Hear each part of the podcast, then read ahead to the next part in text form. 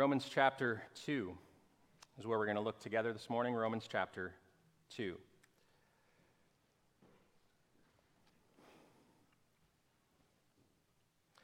I thought it's a worthy date to mark down, not just because Brian has been officially ordained, but we have turned the page on one whole chapter of Romans in our study together.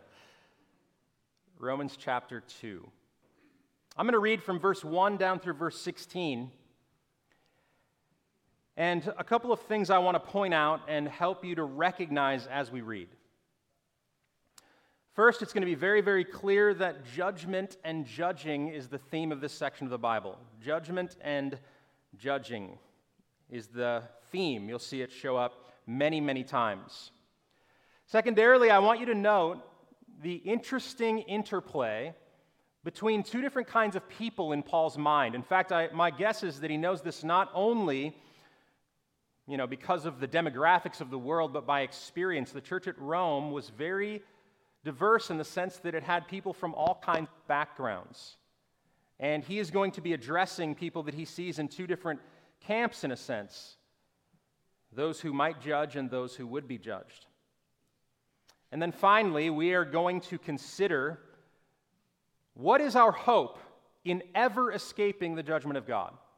And that's the, the kind of thing that we're looking for, because he's going to seal up every possible escape hatch in the beginning of Romans chapter two. So those are the kind of things we're looking for: judgment and judging, two different kinds of people, and then how could we possibly escape? Let's read together. Therefore, you have no excuse, O man, every one of you who judges. For in passing judgment on one another, you condemn yourself, because you, the judge, practice the very same things.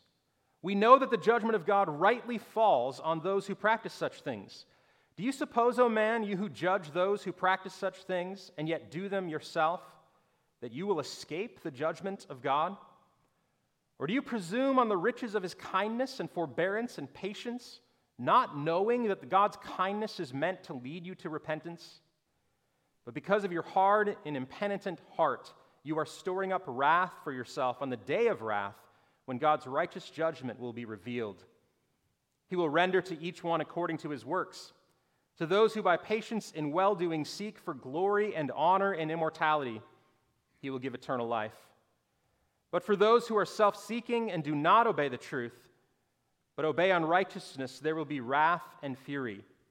There will be tribulation and distress for every human being who does evil, the Jew first and also the Greek, but glory and honor and peace for everyone who does good, the Jew first and also the Greek, for God shows no partiality. For all who have sinned without the law will also perish without the law, and all who have sinned under the law will be judged by the law. For it is not the hearers of the law who are righteous before God, but the doers of the law who will be justified. For when Gentiles, who do not have the law, by nature do what the law requires, they are a law to themselves, even though they do not have the law.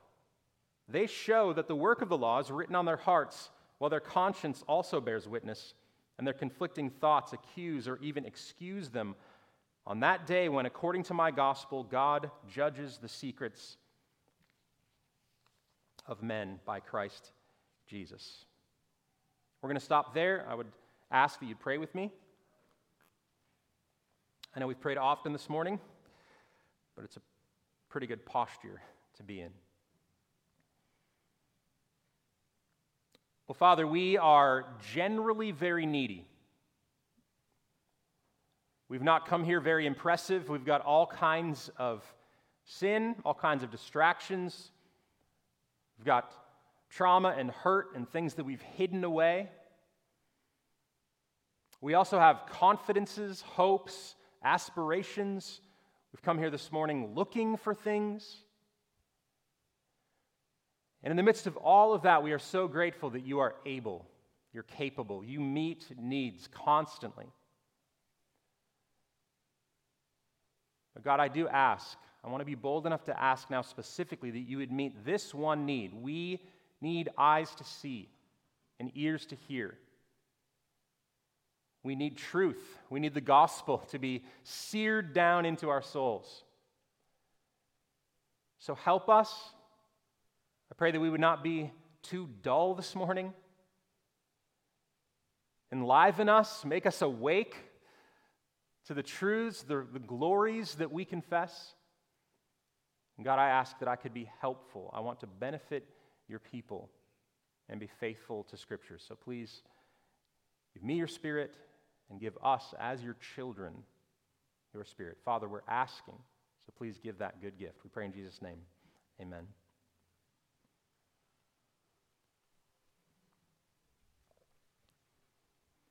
By the time you get to the end of the first chapter of Romans, filthy, rotten, no good, God-suppressing, inventor of evil kind of people have been put in their place. You know those kind of people who should know that they're bad. I remember one time, maybe this was in a popular culture thing and someone just borrowed it, but I heard it from a man one time talking to someone about their sin. He said, well, that is bad and you should feel bad. And I remember just thinking, wow, this guy gets to the point. And by the time you get to the end of chapter one, everyone who is bad and should feel bad has been put in their place. And so now we turn to the beginning of chapter two, and I think that Paul is noticing something, or he is aware of, or recognizes the potential that there might be a certain kind of person that got through all of chapter one, and rather than being humbled, has gotten a little more smug. In fact, there might be some people, even in the very church that he's writing to, and certainly in the greater culture, who are thinking to themselves, I'm with you so far, Paul. I can't stand people like that. They are constantly, constantly sinning or pushing away the knowledge of God. I don't want to put sounds in their mouth. I know it's words, but sounds in their mouth. But it's as though he got through all the way of chapter one, and there's a few people standing behind him saying, mm-hmm. Did I do that effectively enough? Did it pass the test? You know what I mean by that? I think everybody has an inner mm-hmm. And so at the beginning of chapter two, he, repre- he repeats a refrain from the twentieth verse of chapter one to make sure that there's no one around who excuses themselves from the dastardly, deep nature of the fall of sin. I believe that what chapter two is pointing out, if in chapter one he has wrapped up all of those Gentiles, all of those who are godless and running from God, he's wrapped them up under the judgment of God. Now chapter two, he's going to turn and say, no, listen, there's no one who's going to escape, and he wants to wrap up the righteous. Much has been made of this, I, I, this question, and I think that it's a key to the it's a key to the whole chapter, really, when he says, therefore you have no excuse, O man, every one of you who judges. The question is, well, who is you? Who is you? There have been many attempts to describe exactly who is you. The most common, and I think probably holds the most weight, is he describing those Jewish unbelievers, and potentially even some of those Jewish believers in the church, those who believed and had built a life on doing things the right way, doing things, if they couldn't do it perfectly the right way, they satisfied themselves that they had at least done it just a little more righter than the people around them.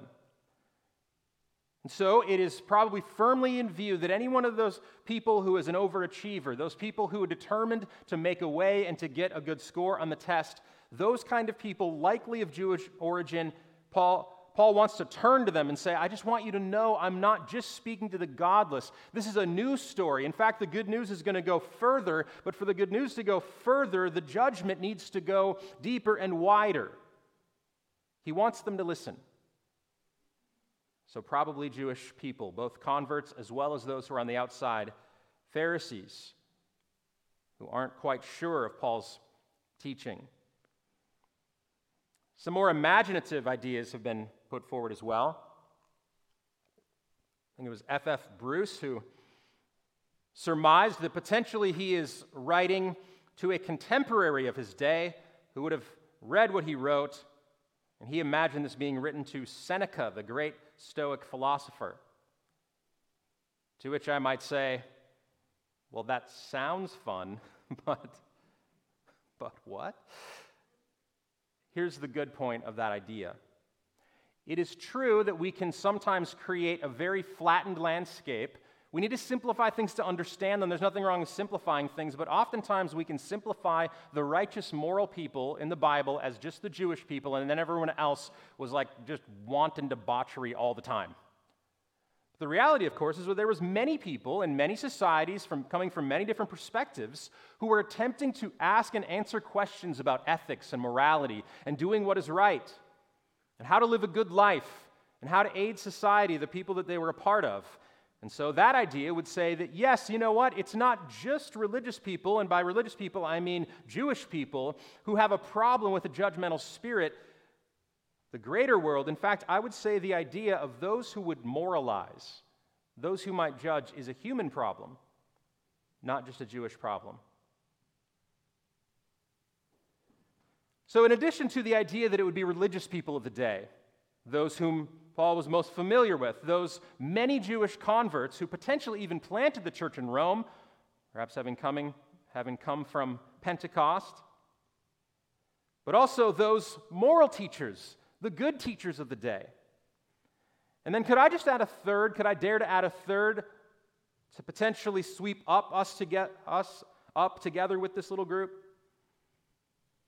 I think the question, maybe the better question for the day is, are we in this you? Is it possible that people like us, who are in fact religious, people like us, many of us who want to do what is right, may have a tendency toward this kind of attitude,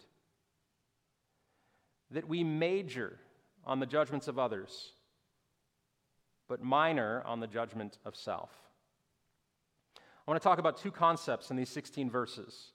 If by introduction I'm giving you the idea of who he's speaking to, I want to talk about two concepts, two concepts that'll be helpful, I think, to understand this section of Romans chapter two. The one is the idea of uneven scales. I want to talk about uneven scales. And then secondarily, if you're keeping a note pattern, number two would be inescapable judgment. Uneven scales and inescapable judgment. Here's what I mean by uneven scales. First of all, can I just point out that Scripture is very, very clear that God hates uneven scales. He loves clear and fair standards. His standard is the fairest of all standards. Uneven scales, whether to rip someone off or to tilt something in partiality toward another, God hates. So here's a few of the places in this section that we just read where it seems like uneven scales are being used, and Paul is pointing it out. He says, in passing judgment on another, you condemn yourself. Why? Because you do the very same things. You do the very same things. He goes on in verse three, what's the problem with this judgy person? He says, you who judge others, you practice such things. You judge those who practice such things, but you do them yourself. He says to them in verse four, you who are calling others to repent, you're the one that's presuming on the riches and kindness of God, not knowing that his kindness should lead you to repentance. Well, what's the inference from that? The inference from that is they didn't know his kindness should lead them to repentance. They haven't yet found repentance. They're calling for all others to repent, but they have not demonstrated repentance themselves. It says in verse five, they have a hardened, impenitent, impenitent heart. He says later in verse eleven, that God shows no partiality, the indication here being that the human tendency, perhaps those religious moralizing people here, are showing partiality. There's a different standard and door of of entry for one type of person and a different door and a standard of entry for another type of person. Uneven scales. I think in order for us to really get to the heart of our need for forgiveness, a heart to be remade from the inside out, we need to confess, to admit, and to understand a human tendency. And I'm saying a human tendency. Some have it more pointedly than others. Some of us are very good at being good and very happy to point out the not good in others. I know that some of us struggle with, you know, self-image, and maybe you're not as good at this kind of thing. But I would just say there is a human tendency to have, be very strict on the behavior, tone, and words of others, but very lenient on those things in ourselves. In other words, I would say it like this. I believe that one effect of the fall is that when confronted with our own sin, we are often unable to see it, and if and when we do see it, we are very quick to make excuses. There is always a reason that we did wrong. It was someone else's fault. It was a bad day. We didn't have enough sleep. I hadn't had caffeine yet. I didn't mean it like that.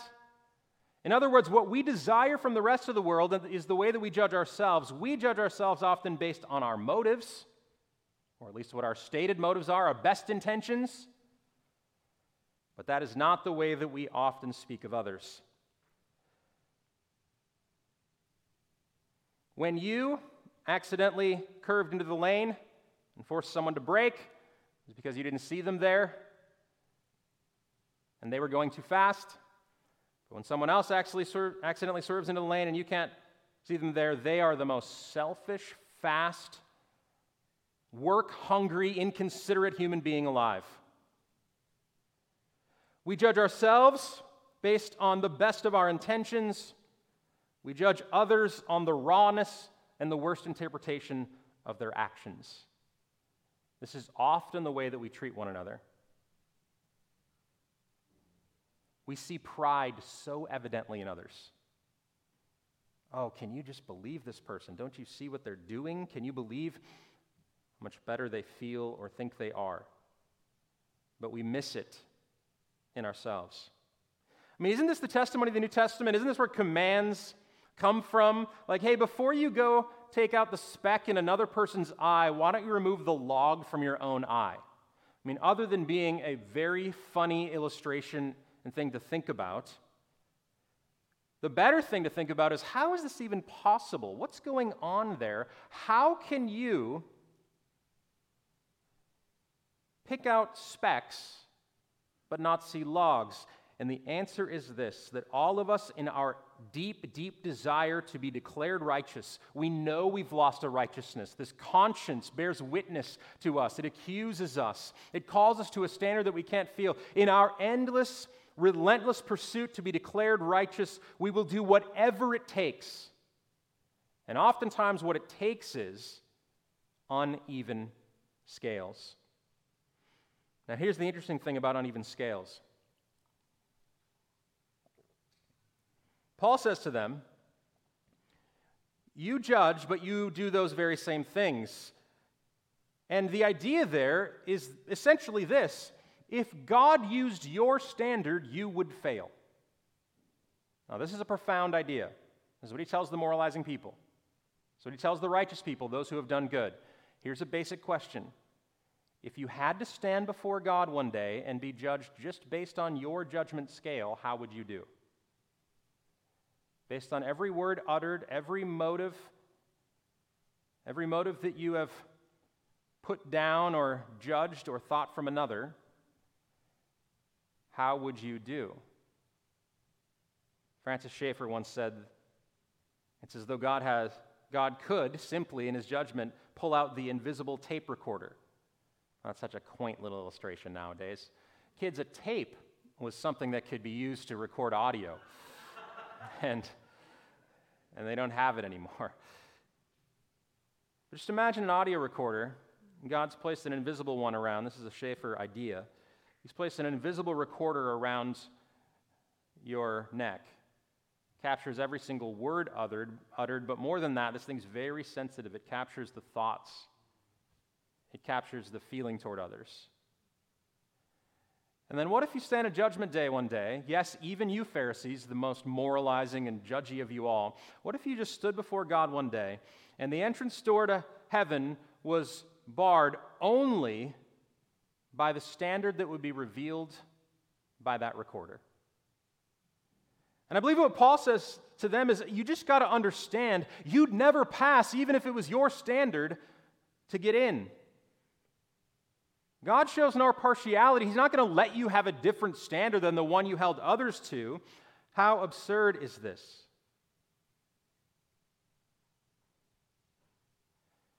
one of the paths that everyone must take in a dying to self, in a recognition of the reality of this world and our own spiritual need, is to finally judge ourselves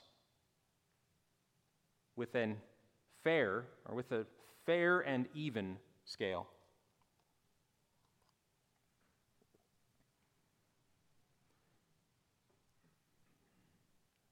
In order to grasp Jesus, we must reset scales. In fact, we must give them up entirely and realize that it is God who sets the standards, and we must submit ourselves to Him. Which, which is why it makes this next point, this next idea, so oppressive. It turns out that we will have to stand before God. There will be an entry point into heaven. There will be an actual judgment. And so we might say, well, let's just read and figure out, well, what's going to go on. Maybe it's the fact that God doesn't like judging us, so He just doesn't judge. And that's the thing we can't, we can't uh, mistake here. Human beings should not use uneven scales of judgment for others than we do ourselves, but don't get the idea from the Bible here that what that means is God just hates judging us.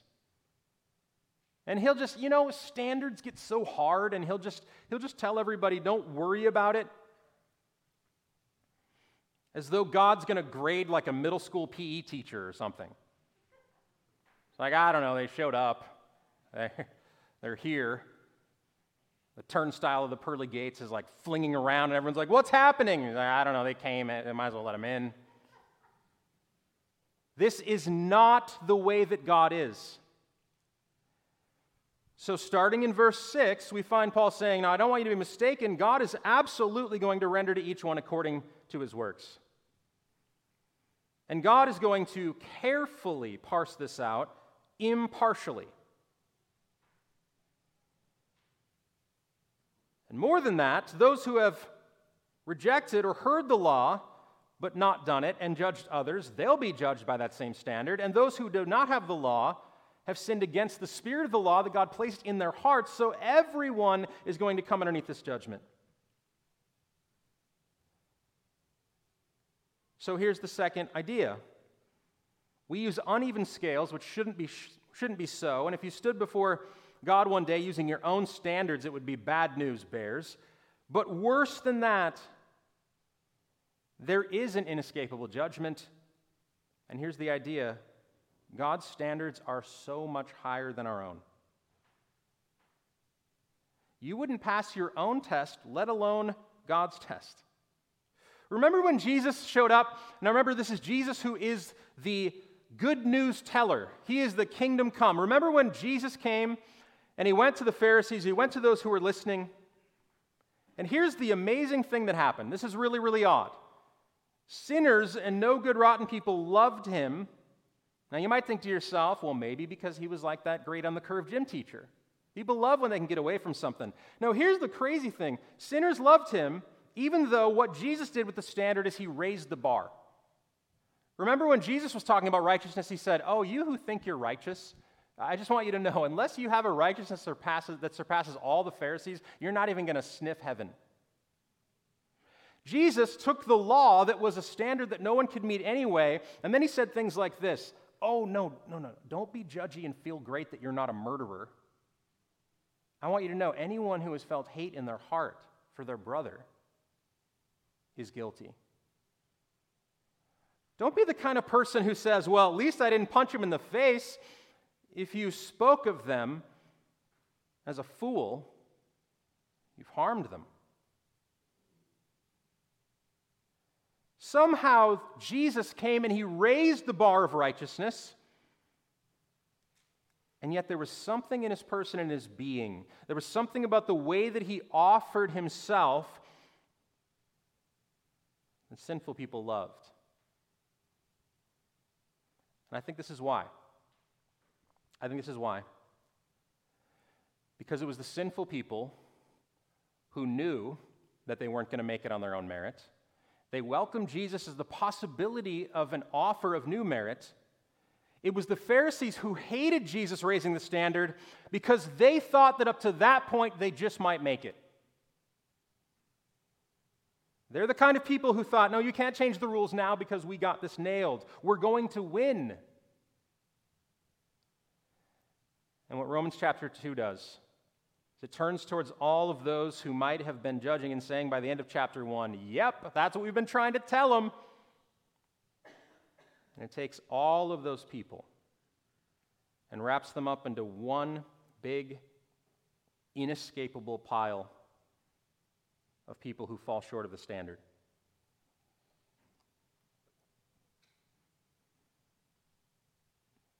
There will come a day when the worst of us will stand before God and he will say, unless you have perfect righteousness, you cannot enter here.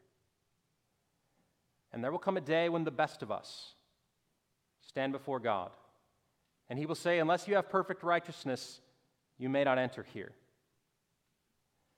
The question becomes, well then, who can possibly escape? And Paul has said that it's potentially the reality that those who have tried the best and been the most judgy, they're the most far gone. I think what's happening here between Romans one and two is a, is a very theological kind of driven way to retell my favorite parable in all of the Bible.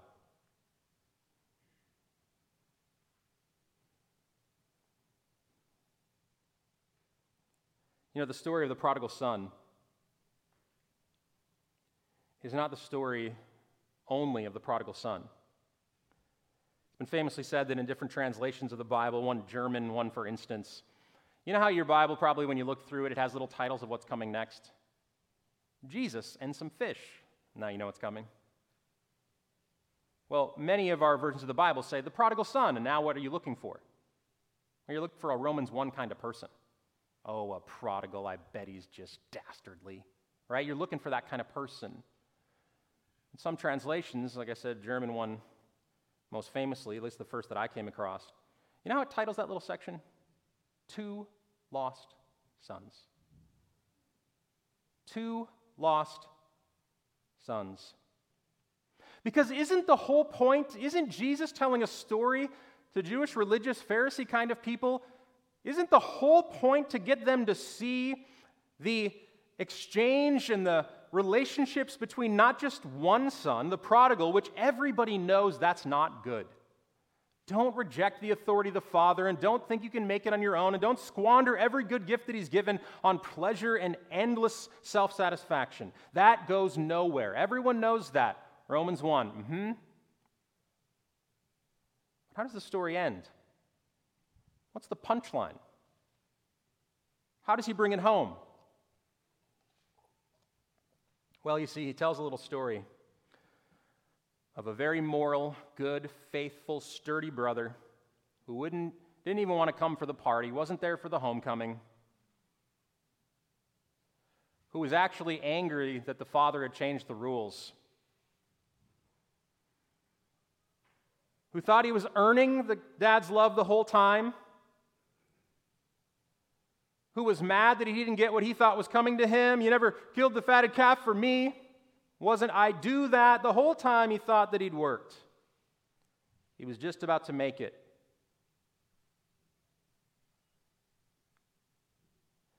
And I believe that there are those kind of people. There's potential for that in all of us. And what the father needed to do to both sons is to call them home and to, to realize what grace looked like, to realize what love looked like, to realize that their presence and their place and their standing in the family had nothing to do with how they sunned. And that's hard for judgy people. That's hard for people who are doing well. That's hard for people who more or less had it all together.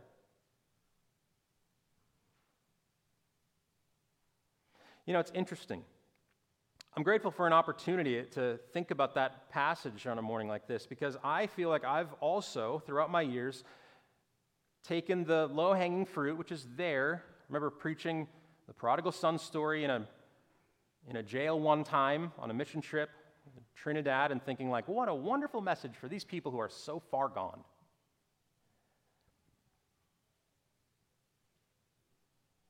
And the more I thought about these two chapters, I think to myself, man, I don't want to only use it like that. The question is, how many of us have a potential to be the son who stayed home? And maybe that's a little more relevant for people like you and for me. I want to take Jesus' parable a little bit further.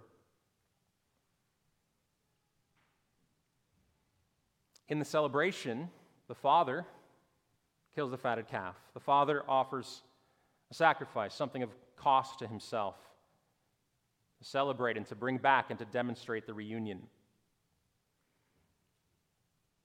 And here's what people suspected, maybe what the sinners saw in Jesus, maybe what everyone hoped was happening. The question is, when Jesus came, was God preparing, was the Father preparing to call people home? Was he preparing to offer something of sacrifice?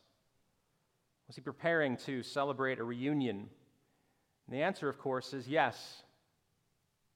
Why is it good news that Jesus said, unless you're more righteous than the Pharisees, you won't enter heaven? Well, it's good news because Jesus knew that one day he would offer himself and he would say to everyone who would listen, if you want my righteousness, you can have it.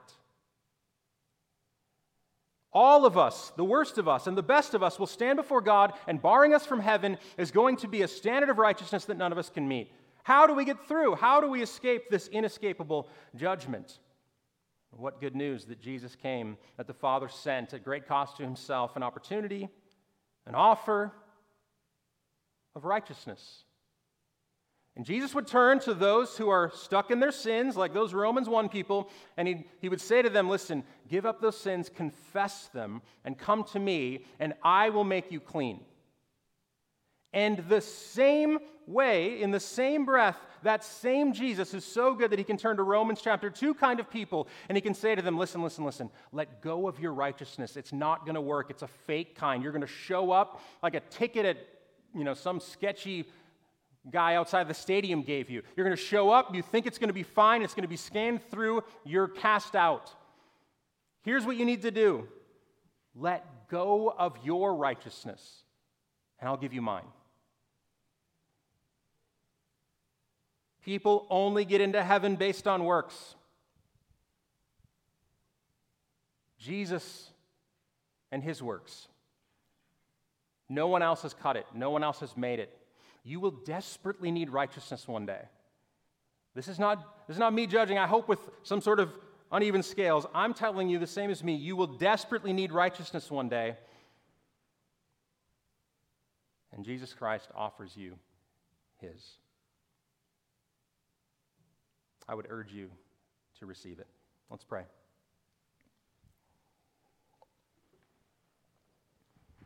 God, would you help us to be less aware of the sin of others and more of our own sin? Help us to be aware of the reality of our own sins.